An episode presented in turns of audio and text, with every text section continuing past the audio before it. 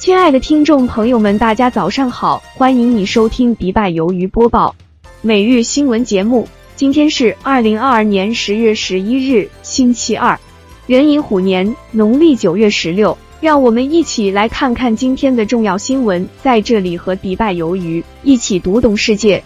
一、市场方面，非洲大陆自由贸易区 （AfCFTA） 秘书处正式启动指导性贸易倡议，预计将为整个非洲大陆实施贸易往来奠定基调。二、金融方面，多边央行数字货币桥 （MKB Bridge） 平台成功完成了。基于四个国家或地区数字货币的首次真实交易试点测试，深圳企业交易量占三分之一。三，俄媒信息：俄罗斯政府有关禁止欧盟、挪威、乌克兰和英国货运汽车入境的禁令于十日起正式生效。四，外媒报道：土耳其希望延长黑海港口农产品外运协议。五。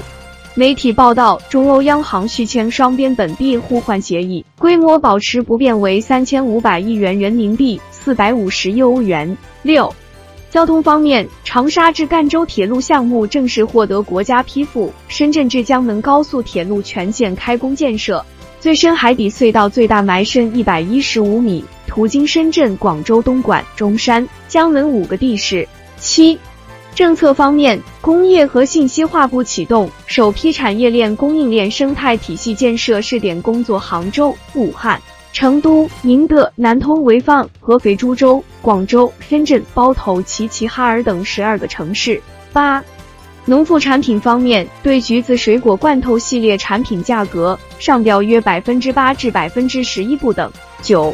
企业信息：亚马逊关停无人配送车，探索三年难以落地商用，四百人团队面临解散。十。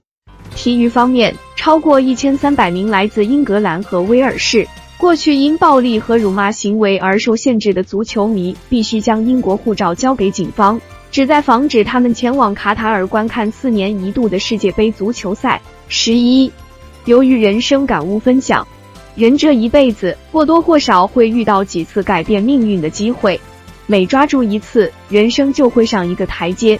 但有两个难点：第一，当机会来临时，你不一定能识别出来；第二，你发现了机会，但因为没做好准备，抓不住机会。